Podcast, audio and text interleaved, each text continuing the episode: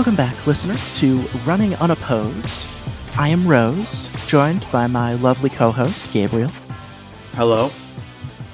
And, Gabe, have you ever heard of Cuba?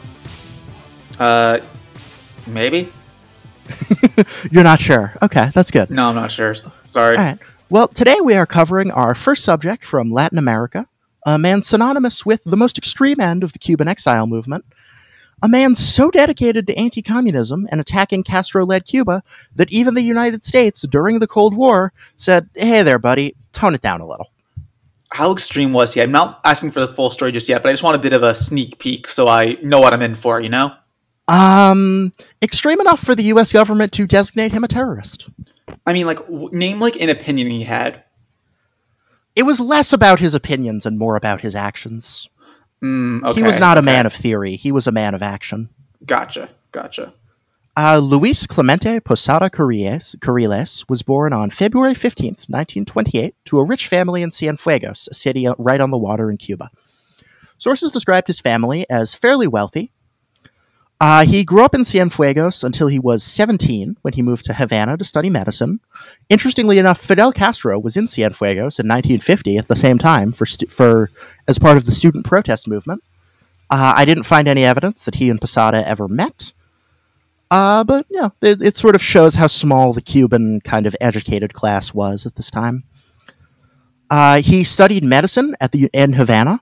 Uh, the New York Times said he was a sugar chemist at one point, and Fidel Castro was actually three years ahead of him at the university.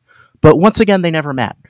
And again, that just shows how small Cuba is and how small the educated upper class was. These two men ran in the exact same circles, as did uh, Orlando Bosch, another prominent Cuban exile, who will come up later. Was Uh, he actually pers- I don't know. Uh, he he was like a clo- he was like a personal associate of Castro, like even during the Cuban Revolution, and then became disillusioned and became a dissident. We'll bring him up in a bit. Uh, but as we'll see, they all chose very different political paths. Carriles moved back to Cienfuegos at some point before 1956, because in 1956 he and his friends start a pest control company. On January 3rd, 1957, a bomb destroys their truck. The art, the only article about this I found from some local newspaper says that there was a 1,000 peso reward for any information on the perpetrators, and interestingly, it uses the word terrorism to refer to the attack. Also, Uh, I really tried.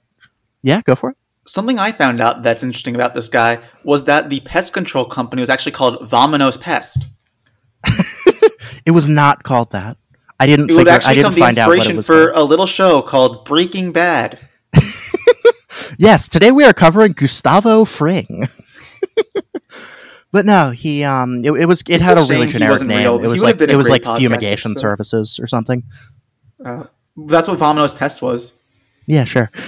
That's not what that means. The article, uh, I tried to figure out what was going on, uh, and why they it was considered a terrorist attack, but I really don't know. Uh, get used to weird stuff like that though, because Carriles is one of the most spooked up men we will ever cover. Really?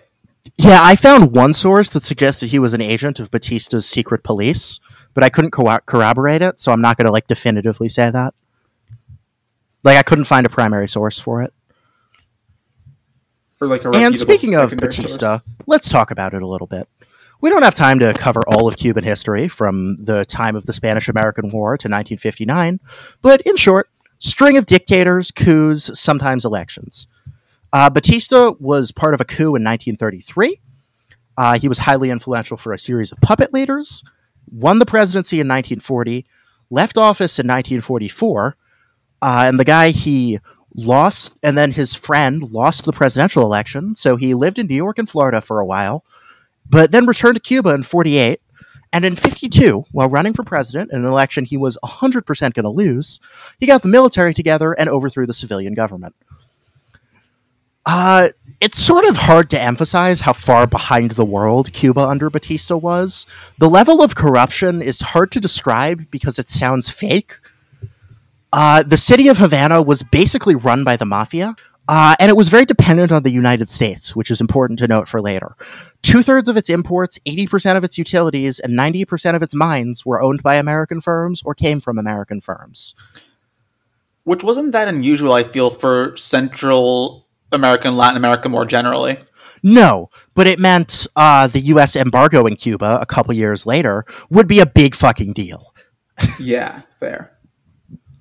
Although Um, it failed to knock out Castro. That's true, it did. But it, it hurt them quite a bit.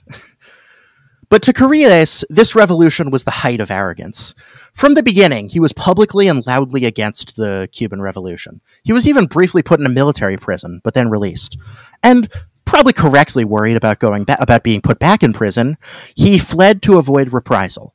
He ended at the Argentinian embassy in Mexico seeking asylum, then made it to the US about a month later. You know something kind of funny I found? Uh, Corrientes' sister, Maria Conchita Posada de Perez, not only stayed in Cuba, but became a colonel in the army. Which is sort of a fun little family gathering there. Uh, Posada once said of her as late as 1998 that he was sending her money, which is insane to think about. That you've dedicated your life to overthrowing the government of Cuba, but because your sister is a colonel in the army, you're sending them money? Also, she didn't have enough money to support herself as a colonel in the army. I mean, presumably she did. He just, you know, was like, oh, I gotta take care of my family. Yeah, but like if she has the money to do it. Yeah, but a lot of people like to send money to their family back home. That's not that uncommon. Yeah, but I feel like For, most like, of the time it's because they kind of need it. No, sometimes it's just you make a lot more than them because you live in a higher income country, so you want to give them something. I guess, yeah. No, it's pretty common for people to send money back home if they're immigrants. No, I know that's common, with them. but I figured it was because like one income was a lot higher than the other, not and like that they would probably need it. Well, regardless, it's now 1961. A man named John Fitzgerald Kennedy is the president. And uh, Of Cuba. That's right. uh, the U.S. was pretty much immediately trying to overthrow the revolutionary government of Cuba. Uh, a lot of American funding went into the Escambray Rebellion, which started later in 1959, the same year of the revolution. Uh, but now they're plotting a different operation called the Bay of Pigs. Uh, also, a funny, just a funny anecdote I found. Um, in April of 1959, four months after the Cuban Revolution, Castro went to New York City and met with CIA agent Jerry Droller. Uh, and Droller later said he believed Castro was a firm anti-communist because what they talked about was um, was like helping to defeat communism in Cuba. So I think it's kind of funny that Castro somehow played an experienced CIA agent for an absolute fool. I, I just found that mildly amusing. I don't know how he did that. I assume there did Castro speak English? I don't know. I think so. Did Droller speak Spanish? I don't know. Okay, because unless I have certain proof that one of them was bilingual, I'm gonna assume it was some sort of translation error. No, I mean, I think the more likely scenario is Castro was just lying because he knew that an American embargo would hurt a lot, so he didn't want to deal with it. Yeah, but you can only get away with it for so long because Well, yeah, he's gonna start eventually they, there was an embargo. Yeah. Yeah. Well, regardless, Droller later starts recruiting Cubans and Cuban exiles to form a militia, which goes down to Mexico City for training. And uh, guess who happens to be in Mexico City? Luis? Luis Posada Carriles. So he joins up. Now, Gabe, would you like to describe the Bay of Pigs thing briefly? Uh, yeah, sure. So basically, it was, as Rose said, a bunch of Cubans and Cuban exiles uh, uh, came together to uh, overthrow, to not, it wasn't really int- uh, intended for a coup as much as it was a popular uprising, I'd say. Um, Yeah. And eventually, and the landing, I think, was semi successful, but they also immediately got bombed, uh, policemen attacked, military attacked, and Kennedy did not provide air support at a crucial moment. Yes. So the plan that he and Eisenhower had uh, come up with had gone down the toilet pretty quickly. Even though it, I'm not, I'm not going to say it would have succeeded, but I don't think it was doomed to failure necessarily. Yes, uh, the landing actually only lasted three days before they were all arrested or forced to retreat. And the usually cited reason is Kennedy's refusal to authorize further airstrikes against Cuba. Did any of them get killed in like captivity? Uh, I don't know. I think one or two of them died, in captivity or in combat? Like in combat. Most of them uh, stayed in captivity. I don't know if I don't know what happened to them because Korea, because Posada would have loved to be a martyr to his cause, but he never got the chance. See, there was a second unit waiting in Guatemala that was to provide backup to the initial landing group. That never actually happened. So he never actually made it to Cuba during the Bay of Pigs.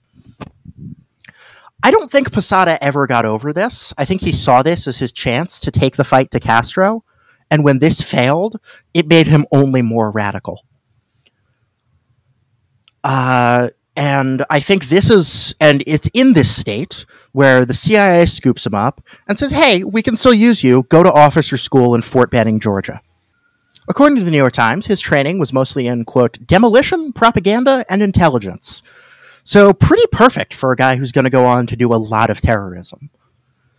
Uh, he very quickly became friends with another Cuban exile in his platoon, a man named Jorge Lincoln Mas Canosa.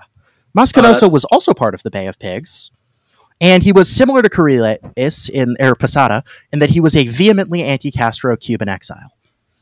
Okay. Uh, both of them sort of realized that the U.S. Army wasn't going to formally invade Cuba again after the Bay of Pigs, so they moved down to Miami, Florida, where a lot of Cubans were, because Miami's pretty close to Cuba. Uh, and this is sort of when Miami gets cemented as like the center of the Cuban exile community. Oh, Uh, the 60s? like yeah, like right after the Bay of Pigs. Okay, that makes like the sense. years look the years after it the 60s yeah Mas Canosa decides to take a legitimate route uh, he becomes a millionaire through his business dealings uh, but he let's say he stays involved with uh, la causa the cause as they call it um, and we will come back to him later specifically him and the cuban american national foundation but for now let's get back to luis posada Carriles.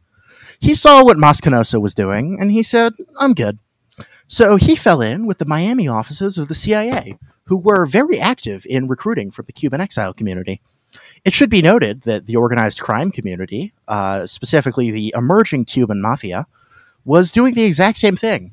And sometimes those two groups were entangled together, as organized Cuban criminals were just as mad at Castro as the CIA for slightly different reasons.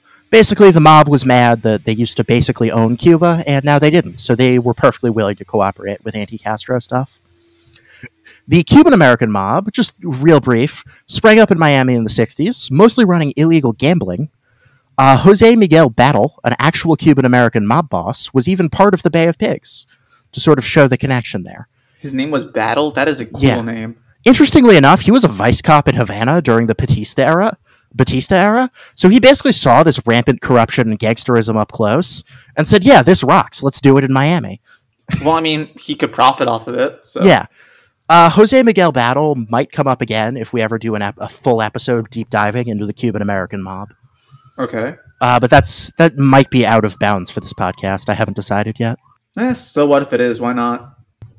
During this period of Posada's life, from after his move to Miami, but before 1968, he was working with, if not fully for, the CIA. He had handlers. They were in charge of him. And the CIA got a lot out of him. They got a lot of good intel about the Cuban community in Miami, who might be a good recruit, and even got him to train some other recruits as part of an eventual guerrilla war against Castro. Uh, Posada says they were full operatives, with CIA supplied guns, safe houses, boats, fake documents, everything. His CIA evaluation in 1965 describes him as, quote, of good character, very reliable, security conscious. So Eventually- like overall he's a good candidate in any future operation. Yeah, he's a good agent for the CIA. They're fans of him for now. For now. They will eventually not be fans of him. eventually, Posada falls in with a group called the RECE, Cuban Representation in Exile, which later merged with other groups to become the Coordinator of United Revolutionary Organizations, or CORU, as the Spanish acronym would be, C O R U. Which I know sounds like a communist group based on the name, but it was a very anti communist group. They were dedicated to overthrowing Castro. Uh, do you remember Mas Canosa earlier, the legitimate businessman? Yes. Well, he was paid like paying people million dollars. thousands of dollars to carry out bombings across Latin America. Wait, what? Yes, uh, because of pe on governments and individuals who were perceived as being sympathetic to Cuba. Oh. Did they often work? Sometimes. Uh, Posada was sneaking across borders carrying up to 100 pounds of C4 sometimes. Uh, on the CIA payroll. I don't think Mas Canosa was, but Posada definitely was. Wait, Uh, so he was so- just doing like freelance bombings? No, he wasn't doing the bombings. He was paying people to do the bombings. But my point is he was paying people to just do like freelance work? Yeah, basically. Because he was that dedicated to fighting Castro. I mean, I'm sure he had it. Like, that, I'm yeah? sure the CIA knew what he was doing. But as far as I can tell, it was his money. But it wasn't really like they were in cahoots.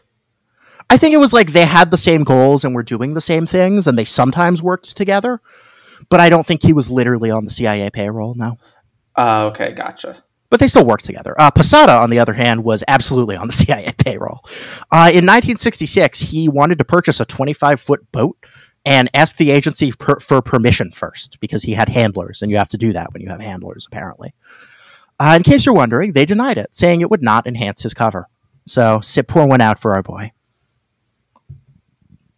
A declassified CIA document also says he was involved in a coup attempt in Guatemala in 1965. I didn't find much about that. Guatemala in 1965 was in the midst of a brutal civil war, but 1965 is around when the government started getting American aid and training for its counterinsurgency operations, often leading to mass kidnappings, torture, and death squads. So I couldn't find any evidence directly linking Luis Posada Carril- Luis to Posada to uh, war crimes in Guatemala, but uh, it seems likely. Another thing Posada was doing was uh, working with the mafia. He helped smuggle explosives and silencers to Frank Rosenthal, aka Lefty Rosenthal, a highly connected criminal in Miami. Uh, the CIA even suspected that Posada was fully on the payroll of Rosenthal, just like he was on theirs. Uh, it should be noted that Frank Rosenthal left Miami for Vegas after he was worried about being connected to a series of bombings. Now, I looked at some declassified documents, and they admit that Posada was meeting with Rosenthal under their orders initially. And under CIA orders, according to CIA documents, he gave Rosenthal hand grenades and silencers. Which is weird. I don't know what that's about. I don't know why the CIA was giving him weapons. Was he doing it against Cuba? No, he was just doing regular mob shit. Oh, like against guys who like owed him money or whatever. Yeah. So we were just giving this like regular gangster guns and silencers. So that's sort Maybe of just- insane to think about. Were we giving them to him, or was it uh, the or was it the businessman who was doing it with CIA knowledge? Were we what? Were was the CIA giving him the weapons, or was the businessman giving them to him, but with CIA uh, knowledge? Luis Posada Carriles was giving them to Frank Rosenthal, the criminal, with CIA knowledge and approval. Oh, okay. That's Yeah. not good. Yeah. Uh, the CIA, well, th- it wasn't CIA guns, according to them. They said station only recently advised of this transaction, not items not of agency origin. So basically, what they said is they denied that the weapons came from them, but they said they did know that Posada was doing it eventually. Okay. Uh, they also say Posada was threatened into giving Rosenthal some pencil fuses, which is a type of fuse for explosives, which is a weird coincidence considering that um, Posada was trained in explosives by the American government, and then there were a string of bombings right after this. So Posada was essentially just giving this guy fuses to carry out like mafia bombings in Miami. Real insane action movie shit here. You know, what makes it weirder is that this isn't doesn't seem like to be an ideological thing or an anti-Castro thing. It's just regular mob boss shit. I think what it is is that the CIA didn't fully encourage it, but they tolerated it because he was still doing what they were training him to do, which was organized trade and arm Cuban exiles. Rosenthal or Carriles? Curi- uh, Posada. It's it's Spanish, so he has two last names, and if you're just saying one of them, you say the father's last name, which is Posada. Hmm. Okay. Gotcha. Gotcha. Yeah, I never took Spanish, so God, you don't even know Spanish naming customs. Crazy. I'm gonna look up Luis Posada Cari- Carriles. I want to see what he looked like. He just looked like a regular guy. He, he's not that weird looking. Oh, he was kind of handsome. Yeah, he was a decent looking dude. In his little army uniform. So now we come to 1967. Oh, he died recently. Yes, he did. He died a few years ago. He lived a long ass life too. He lived to be like 90.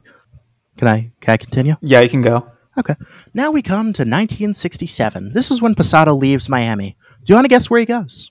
Uh, Mexico, South. Guatemala, South. Colombia, Re- general region.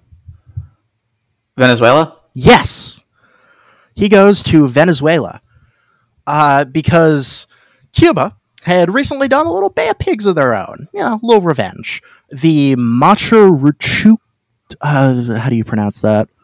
Machurucuto raid, I think. And it consisted of 12 trained Cuban guerrillas who landed in Venezuela and planned to recruit and train fighters from a base in the Andes Mountains to fight an insurgency against President Raul Leon. Or Leone. Uh, Leoni was not a huge fan of this, so they brought in Posada to be the operations chief for the Venezuelan intelligence service, uh, mostly to fight these guerrillas and their recruits. Posada says of his time in Venezuela, quote, I persecuted them very, very hard. Many, many people got killed. Oh, So, uh, yeah, that's that's not a great thing to say about your time in count in the counterinsurgency movement, but it is accurate.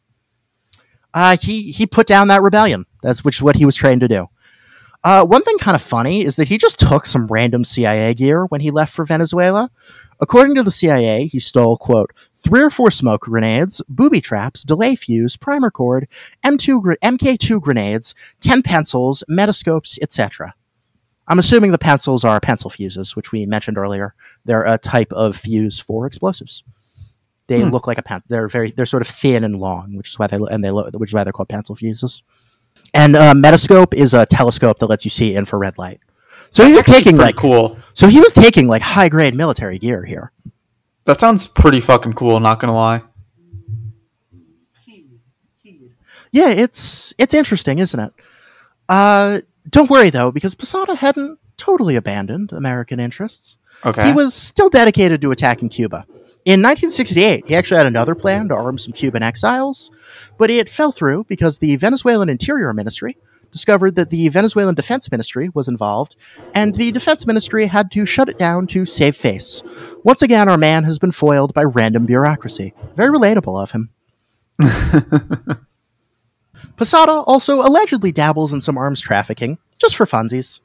The CIA suspected he was involved in a $300,000 arms deal involving Venezuela selling arms to, quote, American rightists. No names were given, and I could not find a single one. Which, listener, I fucking looked. I need you to know that, listener. I really wanted to know what American right wingers were buying guns from Venezuela. but I could not figure it out. what happens next? Uh, well, he Posada didn't come alone. He brought his good friend and fellow anti-Castro militant Orlando Bosch. Uh, Orlando Bosch was similar to Posada in that he dedicated his life to fighting the Castro regime in Cuba. Uh, but they cut him loose when he got a little too crazy. Was it one incident, or was it just kind of a culmination of things where they sort of decided, okay, this guy's Um, Needs to go, he he's too used a homemade rocket launcher to attempt to down a Polish freight ship headed to Cuba. wait a freight ship? Oh, for a second I thought you said train, and I was very confused. I was like, wait, I don't No. think there's. I was gonna say, were there water tracks? No, we will come back to Orlando Bosch in a little bit, uh, but I need to get uh, through a little bit more before we can get to him. But he used a homemade rocket launcher. Yes, to I'm sh- kind of attempt imagine- to shoot. Sorry, what? I'm kind of imagining the gun that was made by the guy who shot Shinzo Abe. Yeah, that's kind of what it was from reading about it. and that just has like eight barrels for some reason. Yeah. So Posada and Bosch stay in Venezuela uh, until the pre- new president, Carlos Andres Perez, uh, is much less hawkish on Cuba. He reestablishes bilateral diplomatic relations between Venezuela and Cuba, and he submits a formal request to the Organization of American States to lift sanctions. So, you know what Posada does? Tries to overthrow him. Sort of. He founds his own private intelligence agency in Caracas, but suddenly he's out of money. So, uh, you know what he does? You know what he does to raise money now no government is paying him? Hits up the CIA. No, uh, he gets into cocaine smuggling. Oh, I thought you were gonna say robs banks. No, that would be funny, but no, he gets into cocaine smuggling. Uh, the Americans eventually find out about this and are not thrilled, uh, especially because it's now 1975 and the Church Committee is in full swing. Uh, and the Church Committee, for those who don't know, was investigating CIA shenanigans both abroad and at home. And uh, therefore, they're forced to prematurely, formally terminate his involvement with the agency in June of 1974. This is when the CIA claims that they went no contact with Posada for a while. because they found out he was involved in cocaine trafficking. And they didn't want to have to deal with it. No. Which I mean makes sense. Yeah, Posada was devastated at this. He really liked America, and like genuinely, and he missed having their sponsorship. Uh, in a quest to get visas for himself and his old contacts, he starts trying to feed information back to his old CIA contacts to get visas for himself and his family. He tells them that his buddy Orlando Bosch is going to kill a family member of Salvador Allende, the former president of Chile. Uh, he tells them that Bosch is going to kill Henry Kissinger in Costa Rica. Uh, Luis Posada loves snitching. He never met a man he wasn't willing to stab in the back, which I guess makes sense if you're a longtime intelligence operative from multiple I different was- governments. I was also going to assume that none of these plots were actually real. Well, let's back up for a second and talk about Orlando Bosch. All right? Okay. Uh, he's another important player in this story. He has a pretty similar story to Posada. He was in Cuba during the revolution, became a dissident a year later despite participating in the revolution, then fled. He's, he comes to the U.S. quickly, gets involved with the Cuban exile movement. He starts off sort of comically bad at it. 1964, he gets stopped by police because you know what he's doing? He's towing a jury rigged torpedo behind his car, middle of Miami during rush hour. I was gonna say this He's just got a fucking idea. torpedo in the back of his car. Oh, for a second I thought you were talking about him in Havana before you said Miami. No, this was in Miami. Oh.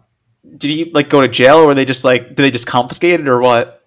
I'm not even done listing his crimes yet. Don't worry, we're going to get to what his jail time. Uh, in 1965, he gets charged with smuggling bombs out of the U.S., presumably to do terrorism against Cuba.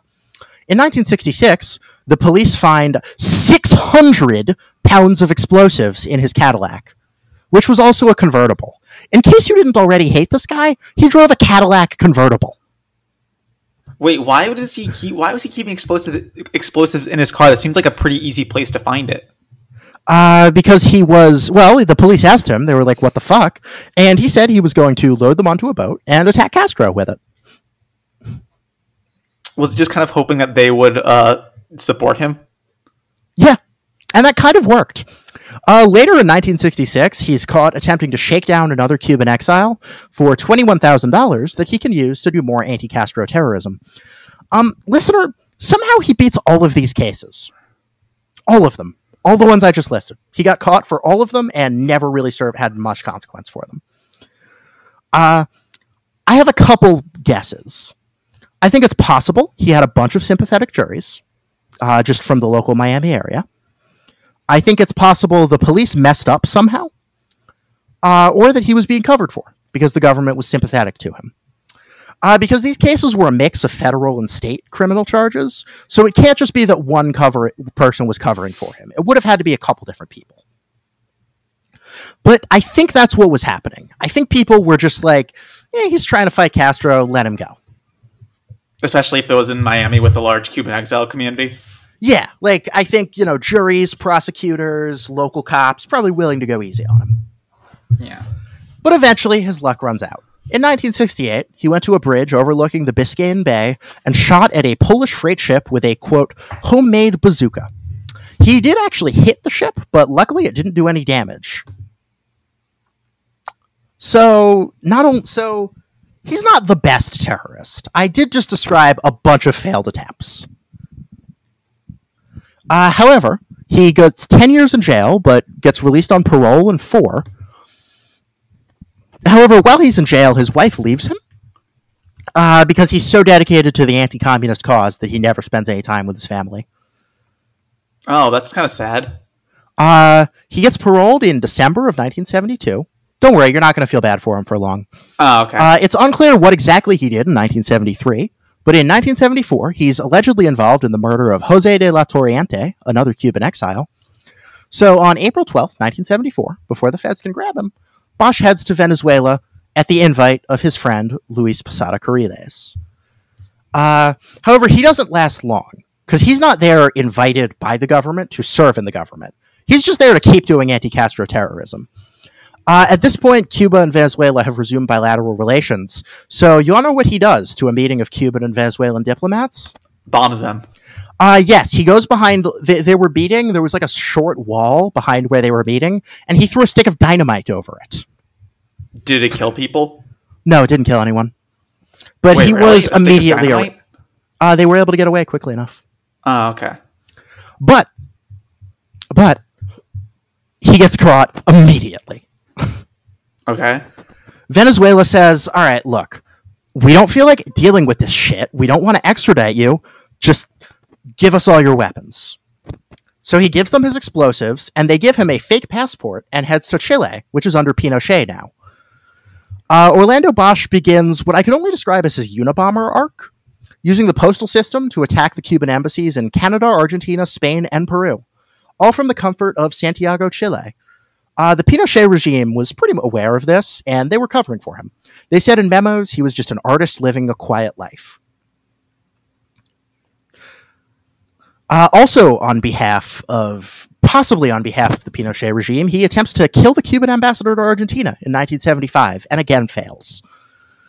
And you just you see this trend with both Bosch and Carriles. They just they keep failing, and they just keep getting more chances. Which I like they're like, sort of terrorist fail children. and it feels kind of weird because from what I can tell, a lot of uh my uh Miami uh, area Cubans don't like Castro, so I feel like it wasn't like there was a shortage of people willing to fight Cuba, you know. The, they were the most dedicated, but they were hardly the only ones. But I feel like you could probably still find someone else to replace them, right? Yeah, probably. But I don't know. No one had that drive. They had that dog in them, you know? I guess, but still. Then he gets arrested in Costa Rica on a fake Chilean passport, which is a different uh, fake Chilean passport than the one he got from Venezuela. Uh, the one he got into Chile with was under the name Pedro Pena. The one he got arrested in Costa Rica with was under the name Hector Avanzo. So he had, at minimum, two fake Chilean passports.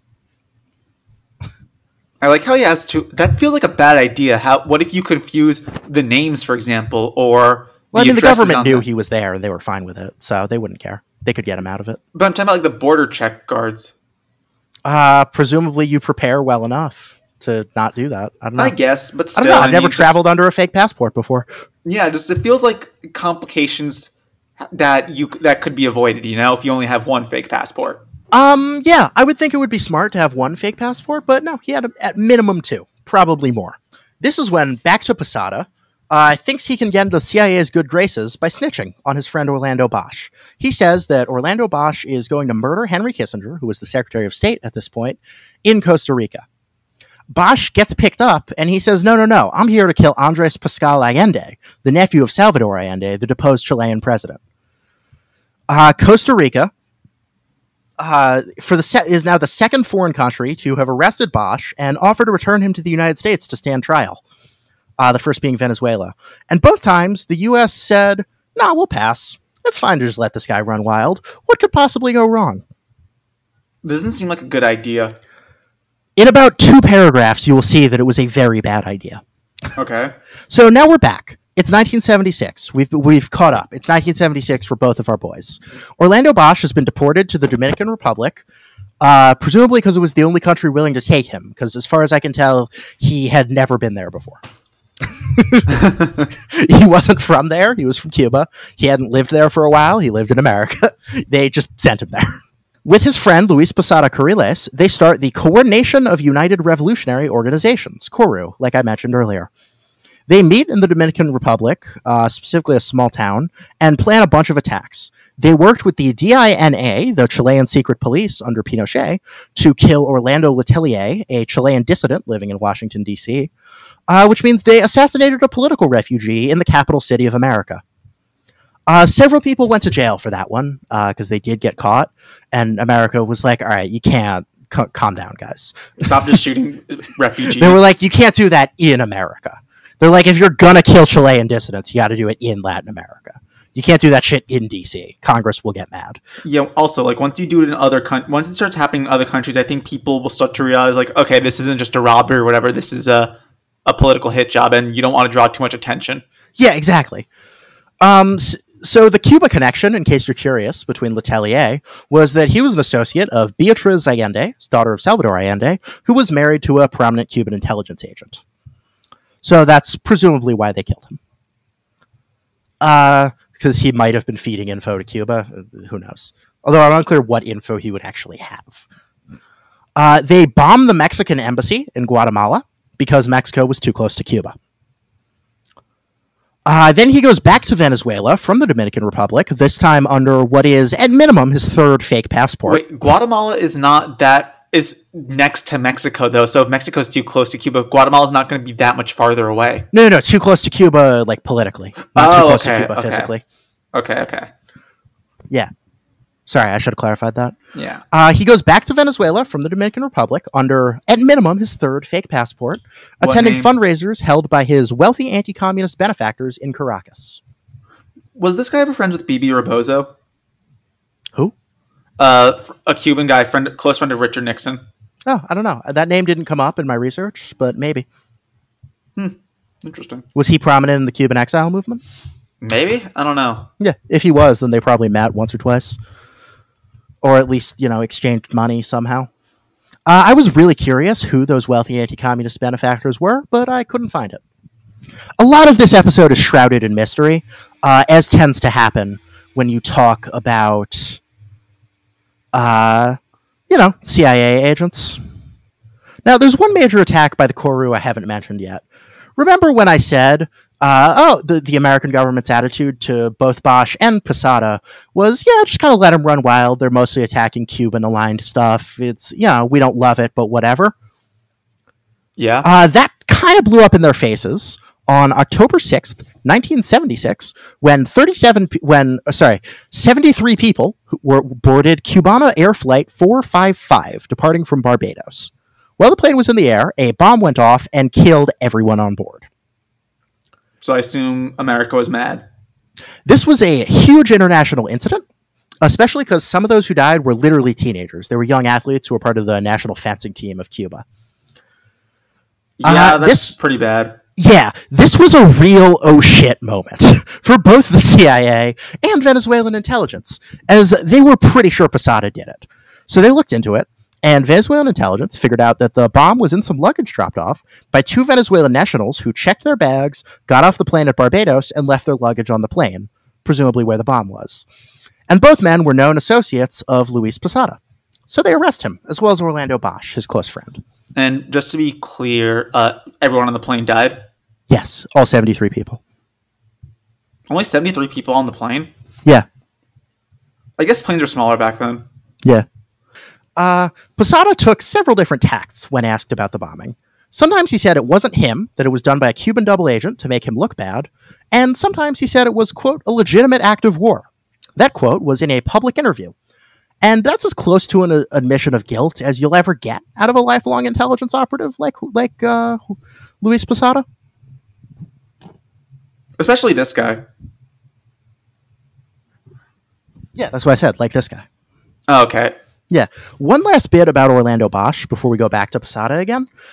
Uh, his trial drags on until 1980 when he's acquitted because most of the evidence against him is from outside Venezuela and therefore not admissible in Venezuelan court. He doesn't get out of jail for a while because there was an appeal. So in 1983, he starts a 53 day hunger strike. And honestly, I have to give respect where it's due. 53 day hunger strike is pretty fucking hardcore. And he survived. He did. Wait, wait, wait. Okay. And he eventually wins. He gets his appeal and goes back to Miami in 1988, uh, where he's immediately arrested for violating parole from the bazooka case. Oh, Uh, eventually, though, the George H.W. Bush administration orders him released under supervision, and that's it. He gets away with it. wait. So was Bosch or uh, or Posada the one who? What was I gonna say? Um, which one was the guy who had blown up the plane? And then basically said it might have been him, but like didn't really admit Posada. it fully. Okay. Posada. Okay, this is another issue I have with him. This guy is a lifelong operative who's just going around doing all this shit, and he doesn't know one of the basic rules, which is stick to your story. Uh, yes. The fact that this guy had a career as long as he did is kind of impressive considering he doesn't even know the basic rules of getting away with crimes. Um, you'd think that. But yes, Bo- Bosch was also involved in the plane bombing, though. He was just less directly responsible than, well, arguably less directly responsible than Carriles or Posada. But Bosch got away with it more. Uh, Posada actually does spend nine years in jail. Uh, he learns to paint And listener, I did look up his paintings. They're not bad. Some of them show genuine skill. Uh, it's a lot of nature, a lot of powerful bearded man on horseback, that kind of thing. Are they Uh, better than Bob Ross? Mm, Yeah, probably. It's Better trite in George Bush? subject matter, but skillful on a technical level. That would be my review of his art.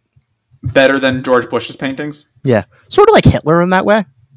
We're like decently technically skillful, but very trite in terms of subject matter. Yeah, people actually correct me if I'm wrong, but people said that Hitler would have been better as an architect than a painter Yeah, probably. Because like know. the paintings. that's not a thing I've ever thought about. no, but from what I heard, someone say like I've heard that people said like about him that he was good at painting the uh, buildings, but he lacked imagination. Yeah, no, I think that's a good review of his art. Anyway, do you remember when I mentioned the Cuban American Founda- National Foundation and Jorge Mas Canosa? Uh, yes. Yeah, uh, they they enter the story now. They were Okay. founded in 1981 by Mas Canosa uh, on the advice of the newly in there Reagan administration. Uh, favorite but Ma- president. huh? Our favorite president. That's right, the favorite president of this podcast. Okay, Uh, but so Mas Canosa, even though he'd gone legit, he didn't forget his day ones. He wasn't going to abandon his boy Posada forever. So he gets his brother Ricardo to go to Panama and pull $50,000 in unmarked bills from the company's accounts in Panama and then has them and then has him organize using that $50,000 to smoothly get Posada out. Posada claims that the money came from selling his house in Venezuela, but uh, I think it's pretty clear that you can't trust a whole lot of what he says. yeah, considering he has changing stories as to whether he blew up a plane or not, I'm gonna assume that this guy was lying. He definitely did blow up the plane. I just want to clarify that. But the in, fact in that case that wasn't ha- clear, Having he absolutely about- killed those 73 people. No, he did, but the fact that he keeps having different stories about it, my point is he doesn't seem like he's trustworthy. Oh, no, not at all. Uh, on August 18th, 1985, he grabs a Bible, puts on a priest's jacket and collar, and walks out of the prison.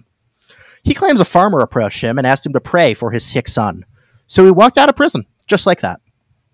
He lies low in Caracas for a few weeks. Then he goes to Aruba, then Costa Rica, then El Salvador. And finally, in El Salvador, he gets to connect with, With his Elliott American Abrams. buddies. Huh? With Elliott Abrams? Sort of. Oh. Yeah, actually, you know what? He meets Felix Rodriguez, another Cuban American exile and former slash current CIA employee, who says, uh, "Hey, do you want to help me and Oliver North supply a little group called the Contras?" And I think that's a good place to end. Okay, fun fact actually. Um uh Felix Rodriguez would actually is actually the playable the primary playable character in a little game called Call of Duty Cold War. Is he fucking really? No. Oh God, I you you could have told me it was, and I would have No, believed you. But how I fucking mean, insane those Oliver North are. is in that game, I'm pretty sure. Oliver North is in that game, and he voiced himself. And he's in Black Ops 2. Yeah, Let's see. Black Ops 2 is also the one where you meet Jonas Savimbi. yeah. Do you ever meet Castro or like any Cuban exiles in the Uh, game? in Black in the first Black Ops, which is the one that I played all the way through. I never got Black Ops 2, so I'd only played at like friends' houses and stuff. Yeah. But in the first but the first Black Ops game, which I played all the way through on my uh, laptop, that is the one there's actually the first mission is the Bay of Pigs mission where it you end up shooting Castro only to find out it's a body double. Are you fucking serious? And then you meet the real Castro. You're kidding me. This isn't real. No, and then you get sent to a gulag in Russia. Oh my god, that's so good. where the guy you end up becoming best friends with ends up being a, a violent psychopath who dies in the breakout, but then you hallucinate is with you uh, in Vietnam five years later. And you see him do a bunch of horrible, messed up shit only to realize that it's you who did it all. Damn, this game is fucked up. There's also a mission in Kowloon City, which is actually really fun. I thought this game was just like generic, like boomer shooter, U.S. military good. This is is like dark. This is some dark shit. No, some of the missions are actually really good though. Like there's one in Kowloon Walled in uh, Kowloon City. Oh, that does sound fun. Have you have you ever seen the movie Bloodsport? Yeah, we I made watched you watch that, right? Okay, good. Yeah, it was a great. We need to watch it again. I, I watched that movie. I for a while. I watched it every year on my birthday Really. For like a good three or four years. Yeah. I don't know why. It was just, it's just very comforting to me. It's a good movie. It's so good. All right, this is where we're ending it. Yeah, I guess so. All right, next week for part two. I'm Next Gabe. week for part two when I have to finish the research. So I'm Yep. to go get on that. I'm Gabe. I'm Rose. Our email is runningunopposedpod at gmail.com. Our theme song is courtesy of soundcloud.com slash oxblood oxblood. And our Twitter is at OpposedPod for however long Twitter continues to last. All right. Thank you. All right. Signing off. Stay woke, listeners. Bye. Bye.